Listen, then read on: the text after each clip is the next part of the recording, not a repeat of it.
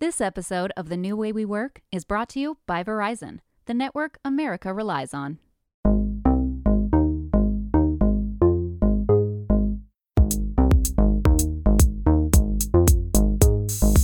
This is the new way we work from Fast Company magazine, where we take listeners on a journey through the changing landscape of our work lives and explain what we need to build the future we want. I'm Fast Company Deputy Editor Kate Davis.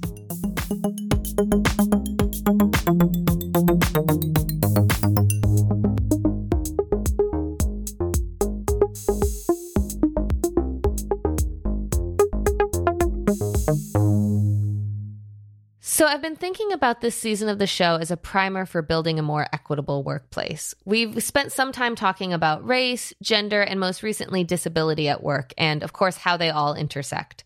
But really, we've just scratched the surface of these issues. The next few episodes, we're going to be talking about sexual orientation and gender identity at work. And similarly, it's such a wide ranging topic that there's no way to be exhaustive about it in such a short amount of time. Just as there is no single Black experience, there is no single experience of being LGBTQ plus at work. There have, of course, been LGBTQ plus people doing all kinds of work for as long as people have been doing work. But the levels and types of discrimination that they have faced have changed over time, often depending on what industry they're in or what state they happen to live in. The concept of being out at work was basically non existent before Title VII of the 1964 Civil Rights Act. But Title VII didn't actually make a huge difference in the lives of LGBTQ plus people at work because it bars discrimination on, quote, race, color, religion, sex, or national origin. It doesn't explicitly include sexual orientation and gender identity. The Equal Employment Opportunity Commission, the EEOC, began to interpret Title VII wording of sex discrimination to encompass gender identity and sexual orientation only in the last several years, meaning that for decades it was perfectly legal to fire someone for being LGBTQ plus at work. Over the years, some states enacted their own laws that offer different levels of protection, some banning discrimination for sexual orientation, some for gender identity, and some for both. But without an explicit national law, it was a patchwork system that left employees in many states with no protections at all. In 1994, the Employment Non Discrimination Act was introduced. It would have amended Title VII so that it specifically banned workplace discrimination based on sexual orientation and gender identity. The act was introduced nearly every session of Congress from 1994 to 2010, but it never passed. The 90s also saw another major setback to queer workplace rights with the enactment of Don't Ask, Don't Tell, the military policy instituted by President Bill Clinton in 1993 that barred LGBTQ people from serving openly. President Obama didn't end that policy until 2011. The passage of marriage equality in 2015 allowed for some more legal protections for married people, including the inclusion of same sex spouses on employee sponsored health insurance. But things got worse for LGBTQ employees under the Trump administration. The Trump Justice Department said that previous, more inclusive rulings by the EEOC were legally meritless, meaning that discrimination against queer employees was still perfectly legal in many states. Trump's time in office was particularly awful for LGBTQ people in the military as well, with his ban against transgender people in service. It wasn't until 2019 that the U.S. House of Representatives passed the Equality Act, which would expand broad civil rights protections for LGBTQ people, including in the workplace. But the bill didn't make it past the Republican controlled Senate. The bill was reintroduced in February of this year and has passed the House again. President Joe Biden has said that he would sign it if it reaches him. Meanwhile, there was a big victory for LGBTQ employees in the summer of 2020 when the Supreme Court finally ruled that the meaning of Title VII does bar employment discrimination based on sexual orientation. But despite this ruling by the Supreme Court, the Equality Act is still important as Title VII doesn't protect against other forms of discrimination in areas like housing and medical access. And despite having a new president with more inclusive ideas about LGBTQ plus people, 2021 has been a record breaking year for anti trans legislation. 33 states have introduced more than 100 bills that aim to curb the rights of transgender people across the country in a host of areas from school sports to medical access. And all of that is just the letter of the law or the interpretation of the law. It doesn't show what the lived experience of being queer at work is like and the daily calculations around identity, fear, and authenticity.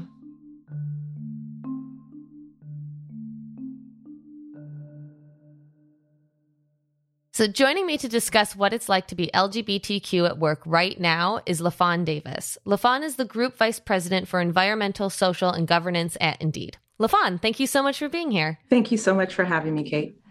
So, the LGBTQ plus experience at work can look so different depending on so many factors, right? From your industry to your identity. Can you talk through a little bit like how different the experience can be?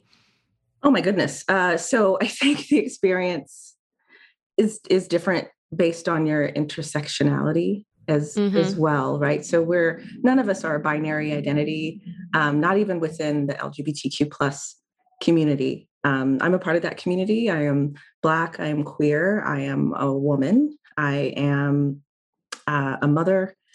I am of a, a mature age, and and and i'm fabulous and all of those layers make me experience the workplace home life society differently um, than anybody else in the LG, lgbtq plus community as well. So there i think there are specific um, needs for uh, people within the community. It's not a monolith right? People say the community with all of the letters um, but that doesn't mean that all of the needs are the same and so as I think about my uh, my trans siblings, I think there are specific needs, especially within an organization that they have. Um, things like benefits coverage, um, you know, name changes, uh, making sure that the organization understands the importance of pronouns. You know, my pronouns are she, her, queen. I'm fine with being addressed as any of those, but that's really to bring light to the conversation. Um, it is not to make fun of pronouns. It is to say that like this is if this starts a conversation with someone who isn't used to using pronouns, it helps to normalize it within the organization. I think that's really important for trans employees. It really is kind of like unraveling those biases around intersectionality when it comes to the community um, that I think helps us thrive differently than we have been able to before. Yeah, and you you know you so you've just touched on like four of the different questions that I wanted to get into, and and I do want to mention about um, trans employees and and the idea of trans- transitioning at work. We're going to actually dedicate a whole episode to that um, coming up soon. So we're not going to dig too deep into that on this, but that's fantastic that you mentioned it. I was I want to get a little bit more into pronouns with mm-hmm. you because that's like such a battleground. Yeah. Um, but the the the intersection of bias is really interesting and really important i think when you think about you know this it's not a monolith it's not like this is the lgbtq experience at work yeah. because there's so many different ways that your identity and i think too also your industry you know you think you know being in the military being in investment banking maybe being a teacher being you know we we did a package uh, several years ago um, where uh, called Out at Work, where we talked to 3,000 different queer people about their experiences of being either out or not at work. And it was very dependent on industry and and you know for teachers it's such a battleground. What do the parents you know are the parents going to have an issue? Or the the kids going to act a certain way? Mm-hmm. in the mm-hmm. military like can you lose your job if you're out? That's a whole nother layer. Um but i i think you know there's and in talking about this unlike other forms of identity like race sexual orientation and gender identity is sometimes something that is not immediately apparent mm-hmm. and and you know you can you can hide you can try to pass mm-hmm. is you know can you talk about what what some of those calculations are for lgbtq people and coming out at work and and yeah. you know having to come out at work or how to come out at work or if or you know all of those kind of calculations yeah so that is um i think a sensitive topic for anyone within the lgbtq plus community and it really depends on your environment. It's i want everyone to be able to be out and proud but it's not always safe to do so. And i'm always thinking about the safety of people um, not just their physical safety but also their emotional mental well-being as well. And oftentimes you know people within the community code switch. So much energy so much emotional strength to do that. Imagine just not being able to be your authentic self um, I've been in tech for a long time and I don't believe in bring your whole self to work. I think that's a lie. Nobody wants to see all of this. Um, but I want to be able to bring my authentic self. I want to be able to be who I am, um, who I choose to bring to the office. And so when you code switch, when you have to be someone else or present as someone else, it really does impact your mental health. And now we're in a space where it's not just like walking into an office and do I come out or do I not come out? where a lot of us are working from home. And that presents a different uh, a different issue. Because you could be out at work and not out at home. Uh, there are folks who have moved back in with their parents or with their family uh, during this time during the pandemic. So it presents a different issue um, where can one be safe i think that you know that's a I'm so glad you brought that up. That's another layer that I think we don't think about when we think about code switching. I think a lot of people think about code switching um, as it pertains to race, and we did we mm-hmm. did an episode about code switching and race and the the mental toll it takes. But you think of of adding the layer of hiding, you know, because it's not only your like cultural identity, it's it's also your life and potentially your your partner. And I I remember a coworker of mine who is a gay man who he said, Yeah, it's very easy for me to pass as a straight man. Mm-hmm. And, but he's like, But I just think about when I mention my boyfriend and not, and the words I use, and if I say partner, or if I just don't mention him. And they, you know, they've been living together for years. And it's like the, mental gymnastics you need to do with every word that comes out of your mouth. Yeah. and like and the, the exhaust you know and, and and how what a toll that takes on your productivity too your effectiveness at work to like you're you're spending all of this energy trying to like hide who you are yeah. in order to you know? Yeah. Absolutely. And think about it you know bring it back to intersectionality kate right? So if i'm black and queer and so what if at work i have to code switch because i'm black and at home mm-hmm. I have to mm-hmm. code switch because I'm queer. right? Yeah. You just don't yeah. have a place to be you. You don't have a safe place. Yeah. Um, and it, so it's those things that as we think about code switching, it definitely just doesn't pertain to race. But mm-hmm.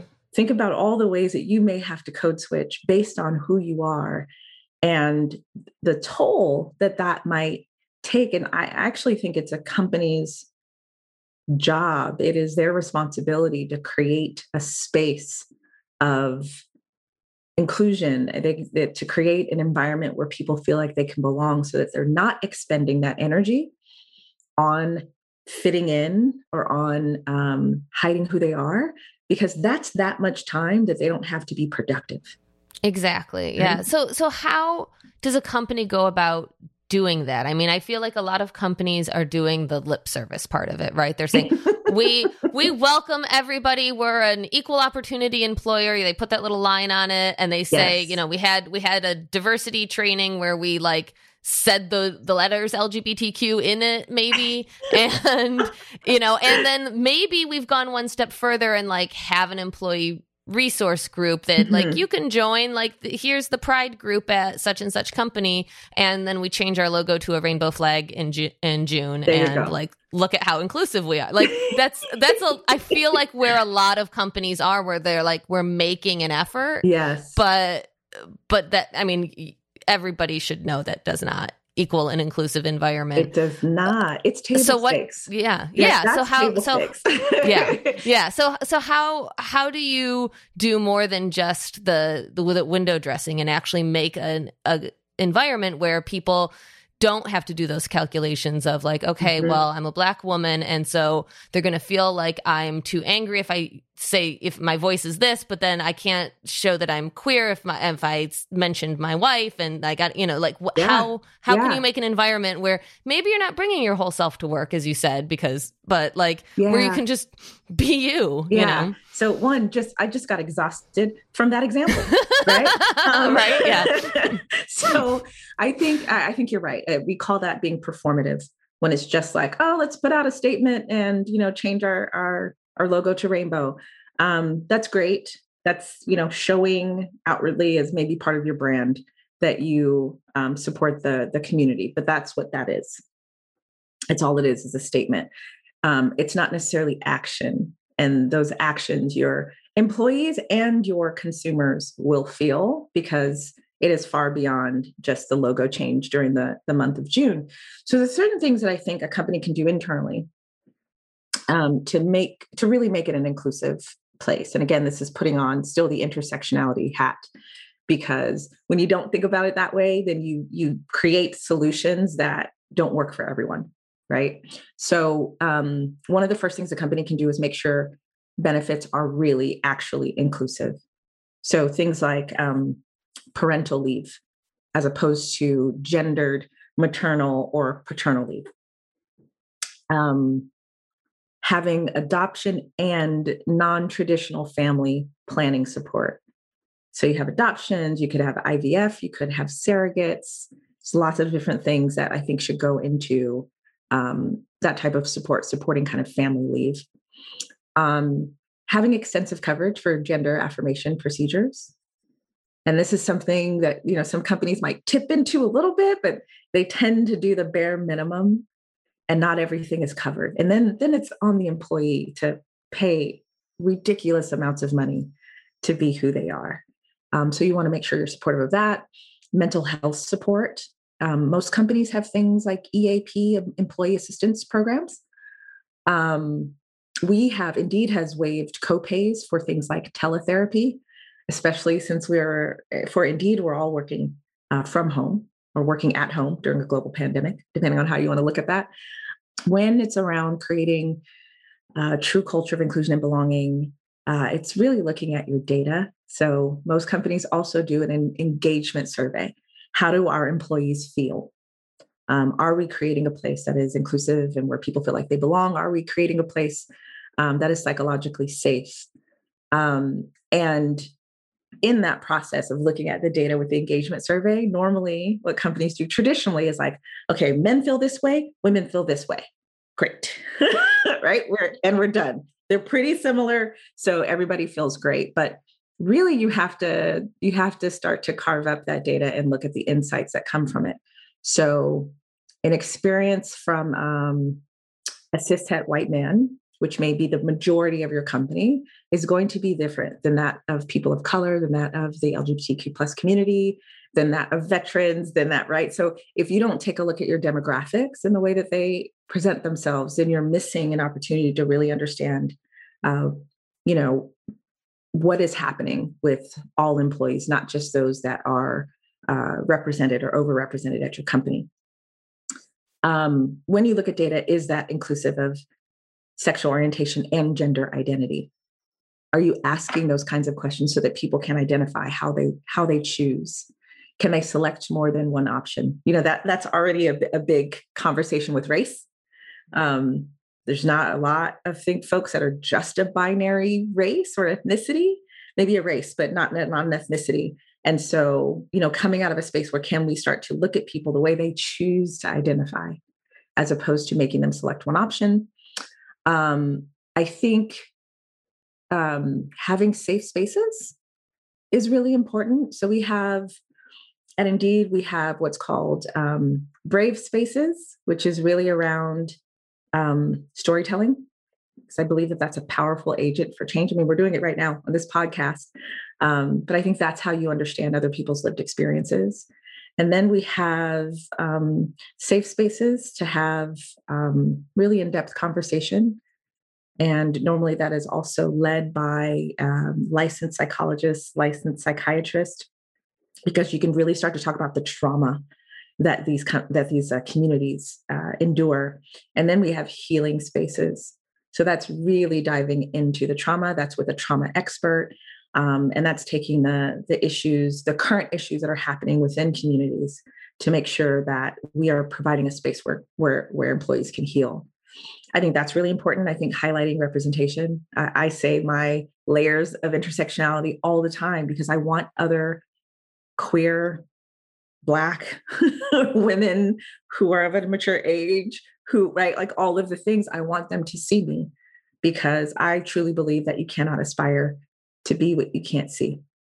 Um, so it's really important that as we have more queer um, leadership roles, that we we highlight those as as they're comfortable, so that uh, people can see that representation. It is about the policies, policies and guidelines that we kind of touched upon a little bit um, earlier, and uh, lastly, I'll just say, you know, we talked about being performative and what most companies do, but this is a way that you can walk the talk. So do the stuff, right? Because your consumers and your employees need to know that you do support the community, but also take action. Otherwise, it stays at that performative level so much of these issues are treated for from a like okay well who can we you know what how can we get our numbers and we have like we have a couple of lgbtq employees so you know look how diverse we are but it's really from the top you know like yeah. as you say Eh, hearing somebody like you leading a company saying you know who you are and and leaning into your identity and not hiding your identity can do wonders for the people in the in the company that are like, well, if she can say it, then I can say it maybe. Then maybe it actually is a welcoming place. And hopefully that makes people feel like they don't have to do the mental gymnastics of like, say, partner, not boyfriend, you know, that that sort yeah, of thing. Absolutely. And it feels different, even if you don't identify as part of the LGBTQ plus community. It mm-hmm. still feels like, okay, like if yeah. they're, they're good with with this, this is great. Like that mm. that means that this is an environment where I can thrive no matter it, you know, and I think, you know, to get back to something that we talked to earlier, it's another like small thing. It's been such a battleground though, pronoun usage. And you mentioned mm. it before. And it's such a battleground, I think, for for misunderstanding. And I've heard a lot of cisgender straight people say, like kind of question why or if they should put their pro pronouns in things like email signatures or their Zoom box. They say, you know, like oh well it doesn't you know obviously it doesn't pertain to me. It's for other people sort of thing. Can you break down once and for all why including pronouns even if you're cisgendered even yeah. if you're straight even if you know all of that why it's still important? Absolutely kate. This is a i think those are the, the, the right conversations that you pointed out. That is what happens i think what a company has to do is encourage everyone to use pronouns wherever they feel comfortable right? You also don't want to force people to do things because you're going to have the opposite effect. But um, even though I'm not trans, I share my pronouns all the time to even create the conversation because there are um, cishet people who are like, well, why would I do that? Obviously, I'm this. No, it's not obvious to me. And out of respect for you, I would like to know how you identify and how you would like to be addressed right? And so it changes the conversation from oh i can't have pronouns because that's just for the trans community. No everyone using pronouns out of respect actually helps the trans community and everyone else right? I i get misgendered on my name. Like LaFawn people don't know if that is a male or a female. I've been called sir and everything else. So it it it having conversations like that takes it away from just like oh that's for trans people but it does make it better for them to be able to be addressed and identify however they choose. And you start to get into the other layers. Well, it's either she or he. Not true, right? There are other pronouns that people um, choose to identify by, and that needs to be respected as well. And you start to have those conversations like, what if I called you something else?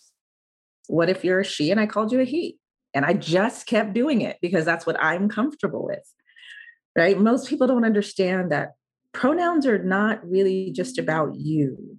They are about, again, understanding someone else's point of view. It is trying to put yourselves in their shoes, and it's about basic dignity and respect.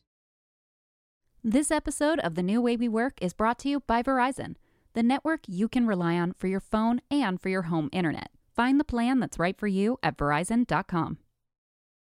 So I want to I want to now ask a, a, question that's kind of like the, the, bigger you know societal legal sort of where we are in America mm. question because mm-hmm. um, I, I've talked earlier on this this episode before our interview about the kind of the the history of legal protections and discrimination against uh, LGBTQ plus people at work and it's yeah. as I don't need to tell you it's horrible. Um, you know, so so last mm summer though, the Supreme Court did the the ruling that finally you know, interpreted uh, Title VII to include sexual orientation and barred workplace discrimination. Yes. Are there still legal restrictions for LGBTQ people at work? And what is, you know, uh, should people, you know, are people hearing that and thinking like, okay, well now everything's equal? Like what what yeah. is it like? Yeah. so so I, am I'm glad you asked that question, and I I am steeped in it not only from my work, but my wife is chief communications officer at Lambda Legal, and they do this is the work they do uh, for the LGBTQ plus community and those living with HIV and AIDS. And you know, although the that passed in the Supreme Court and it, it was a celebration, you you still have to celebrate victories, right? there are still uh, 22 states that um, don't have employment protection for for the community in the United States. There are still just abhorrent trans laws that are are up um, to be passed in other states, and I mean just ridiculous laws, laws against children, laws against mm-hmm. their parents, um, and it it sickens me it really does because you have people trying to control other people's lives. And I'm not quite sure why, right? I, I still don't know, besides just general discrimination and hate, I don't know why you would then come after kids or want to take someone's job away because of who they are as far as workplace protections. So, though we had that victory and we have to celebrate those two, there's still such a long way to come it, it, does feel like it is better than it used to be, but that's not for everyone. Um, there was definitely a time where I didn't feel safe coming out um, at work with my friends, with my family, with anybody. Um, and that, has, of course, is, is not the case now if I'm on this podcast saying I'm queer and I'm black and all those things, um, and my wife, right?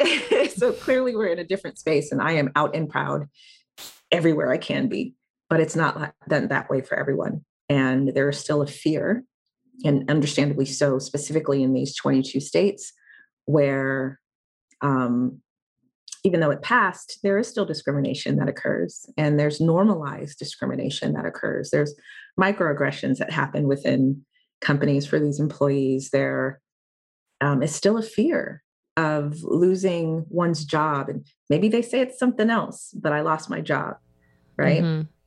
So so it's it's this space of where like yes we've come a long way from you know decades past but we have such a long way to go um, that it's not fast enough. It's not happening fast enough. Yeah i mean i i you know my wife and i will go places and we'll hear stories like oh yeah my grandmother you know we, we went horseback riding in in wine country and the person's grandmother moved to a city in Colorado, like up in the mountains, where there are about 150 lesbians who live there. And this was like back in the 40s and 50s, right? They had to hide, they had to mm. make their mm. own community, and that's where they felt safe. And it's those kind of stories that come out where, where that make you recognize, okay, we've come a long way. I don't have to live in a special community. I, I live in my neighborhood and I feel very safe. Um, I'll see pride flags around that my neighbors fly and they're not gay um, or they're mm-hmm. not queer. They're just doing it in support in the same way that that households that aren't black will have Black Lives Matters in their windows.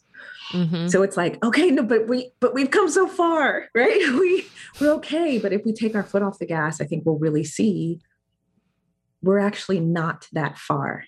We're just farther mm. than we have been in the past. Does that make sense? Yeah, I, I, I feel that so much because you're exactly right. You know, I'll, I'll walk around my, um, you know, liberal midwestern town and see uh, so many, you know, rainbow flags, so many, you know, in this house we believe signs and Black Lives Matter signs, and you can think it's easy to think to see that and think, oh well, you know, we've made all of this progress. And of course it's 2021 like who is still has these you know backwards notions? But yeah we've we're we're not there. It's not we're not there. and i think a lot of people you know if it doesn't affect them personally can easily think that we are there you know like oh, yes. oh well surely. And i think even the you know even the the supreme court ruling probably came at the came to the surprise of a lot of people who probably thought, well, yeah, I'm sure that's already illegal. Like, of right? course. You know, of course it is. Of course you can't be fired. And we used to do a map each year, like, here are all of the states where you can still be fired for being gay. Yes. Like, this is still, you know, to like remind yes. people, like, by the way, this is still happening because it sounds like something from decades past. It and does. it's really easy to become, yeah, it's really easy to become complacent, especially when it doesn't affect you. And it's, that's you know, right. it's the same it's the same as racism. It's the same as anything else. Like if if you're living in that, then you know yeah. how far we we still have to go. Well, there's yeah. also exhaustion, Kate. Like people are like, okay, wait, are we racist? No. Okay. Yeah, like we're still talking about this. Didn't we solve this already? Didn't civil rights movement solve racism? Like Why are we still talking about it? Yeah. It's like with when Obama's in office. We're in a post-racial society. No, oh, we are yep. not. Yep. right? And it's like, no, no, no. There's gay people now. There's gay people in the Senate and House and right? Like there's just trans folks now. Um, so we're good.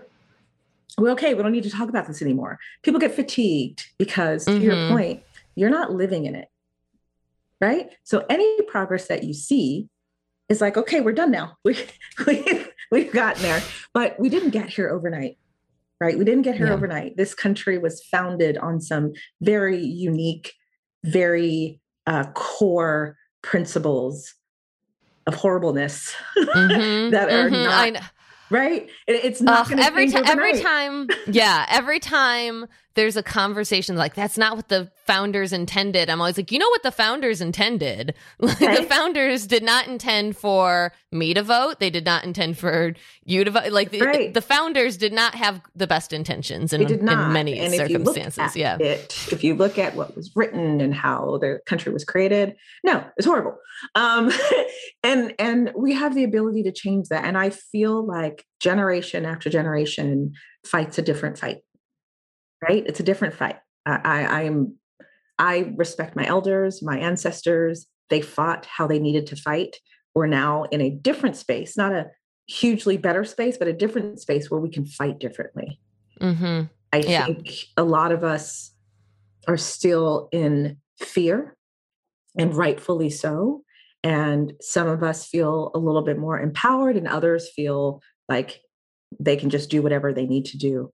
Um, and so it's this space where you're almost trying to convince people who are fatigued from all of the fighting of everything and you know convincing them that there's still more fight to do. It, you know, people will be like, I'm exhausted. Like, I, I don't want to hear about the racism or the homophobia or transphobia anymore.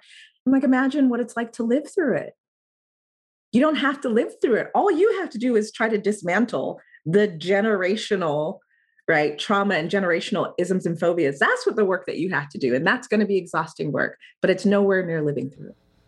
Yeah, exactly. Yeah. Or, you know, all you have to do too is is not make it worse which i think you know that's that's like the first step right there's so many you know as you said there's all of these anti-trans bills out right now trying to pull us further back trying to make yes. things worse you yes. know so yeah i and you I question that, the why right like it doesn't cost anything not to be hateful. Mm-hmm. It really doesn't. And our legislation, our, our states, our state legislation, and the people that are running it feel like it is. And I, I really haven't heard a good answer to like how how does someone's existence how does that actually impact you in a negative way? Yeah. I, yeah, and I, th- I think that's the bottom line, really. In like, how does you know, and, and we're you know we're talking, having all these conversations, you know, mostly as it pertains to the workplace.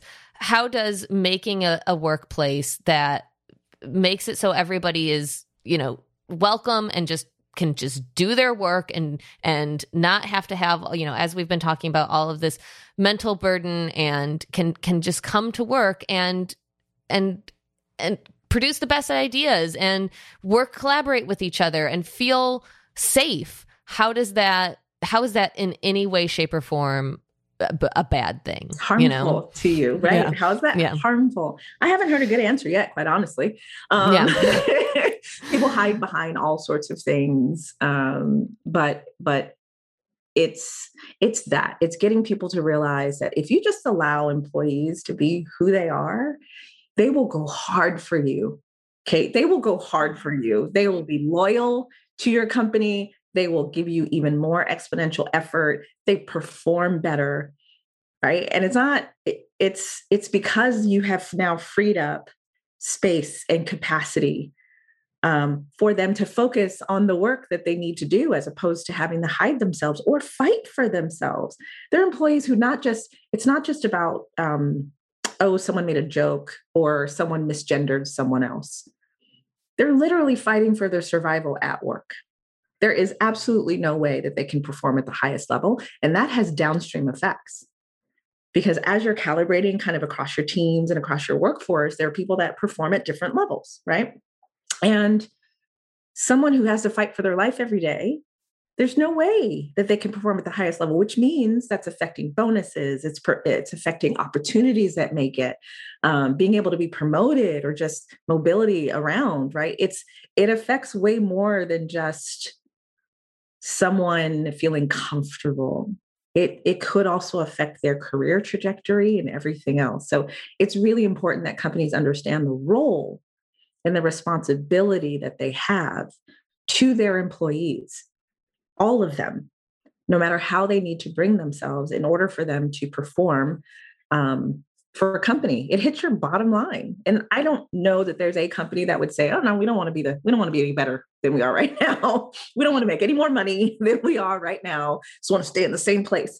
Right. Um, so it, it comes down to that too. If if you can't personally get behind someone just being themselves, loving who they love, identifying how they want to identify, then at least get the fact that your company needs to continue to grow and be innovative to survive. Yeah.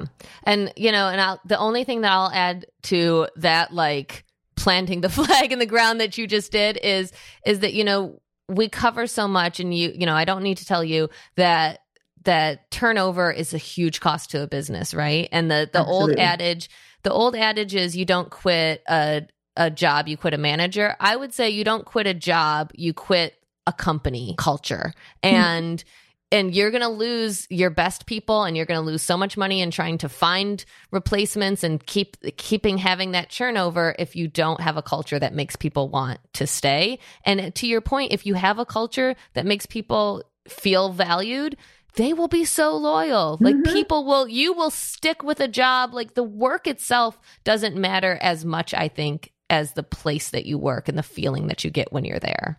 Yeah, it it matters who you work with too. Right? If you have supportive colleagues, if you have a supportive manager, our our your manager is supposed to be a carrier of your culture.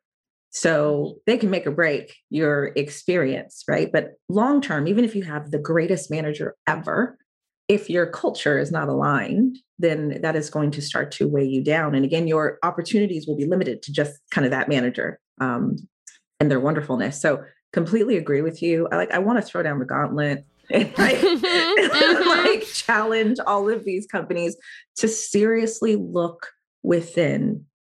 Right? Are like, are you making it more difficult for someone to just be? Yeah. And and yep. so then I kind of question your business ethics and I kind of want to see right? your your right your revenue plans and all of that because they're so interconnected that any really good leader, regardless of their personal belief system, because again, I I've been doing DEI work, DIMB work, all of the letters that go with diversity. I've been doing that work for over 15 years. My job is not to change someone's belief system. It could happen um, out of the course of this work, but that's not my job. I, I would should get paid significantly more if that's my job. But my job is for people to realize that there is a culture that has certain values and those values need to be espoused every day, regardless of what you believe. And I would imagine if I was at a company that didn't align with my personal values, that would be really hard for me. Right? So it is really important that a company does put a stake in the ground, that they do say this is a value that we have, not just like, oh, it's everybody's job and blah, blah, blah, blah, blah. That doesn't work. it does not work. Not investing in this space, not invest, investing in people to drive this type of culture forward, it does not work. There's no organic diversity and inclusion. There has to be intentional efforts that are made.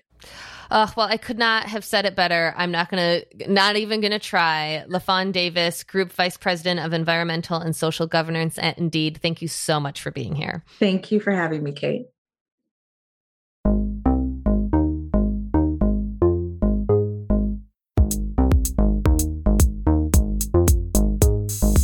And that's all for this episode. If you're a new listener, be sure to subscribe to the new way we work wherever you listen. I also really encourage you to go back and listen to our past episodes so far this season. We've covered things like code switching, the pay gap, universal childcare, neurodiversity, and more. And in our next episode, we'll be talking about transitioning at work. If you liked this episode, please leave us a rating or review on Apple Podcasts. The New Way We Work is produced by Joshua Christensen.